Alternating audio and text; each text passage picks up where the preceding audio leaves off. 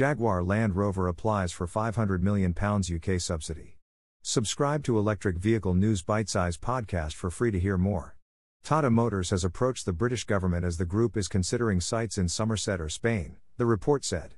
Jaguar Land Rover owner Tata Motors has reportedly asked the UK government for more than £500 million in government subsidies to build a battery factory in Somerset, a move seen as crucial to the future of the UK car industry. Indian conglomerate Tata, which owns Jaguar Land Rover, has requested funding in the form of grants and support schemes such as subsidies for energy costs and research grants. According to the Financial Times, which first reported the £500 million figure, the carmaker is choosing between Somerset and another potential site in Spain.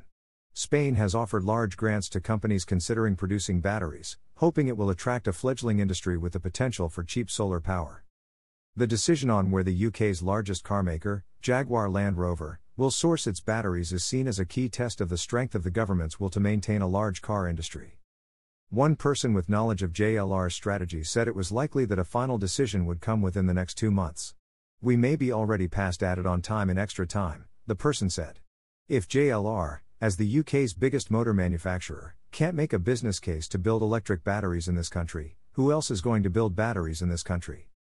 The British government has given Jaguar Land Rover a bigger funding package than its EU rivals, the person said. However, the industry's higher energy costs compared to other European countries are a key concern given the needs of gigafactories. Other industry sources said the talks at the Tata Gigafactory were linked to those that were overly supportive of the group's Port Talbot Steelworks. The government has provided £300 million to help convert the plant to low emissions technology.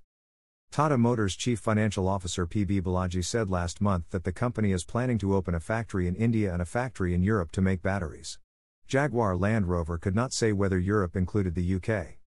A senior car industry source said there was no financial logic to JLR supplying its UK factories with batteries from Spain as the cost of transporting the batteries by sea and road would be likely to negate any savings from cheaper labor. There is zero arbitrage, the source said. I think they are just positioning to get money. A £500 million subsidy would represent a very large investment for the UK government in a single project. Its Automotive Transformation Fund, the key vehicle for supporting the UK industry's shift from internal combustion engines to electric vehicles, is only worth £1 billion in total.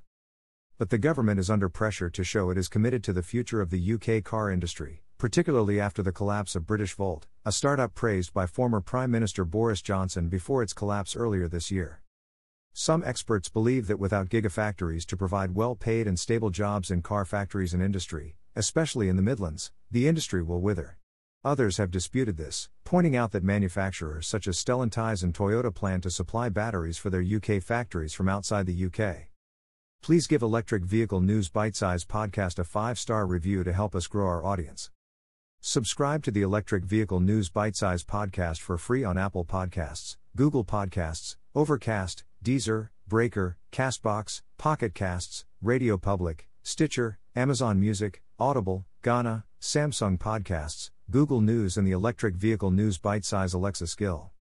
For more articles and episodes, search Collapse of British Volt could lead to exodus of electric car industry.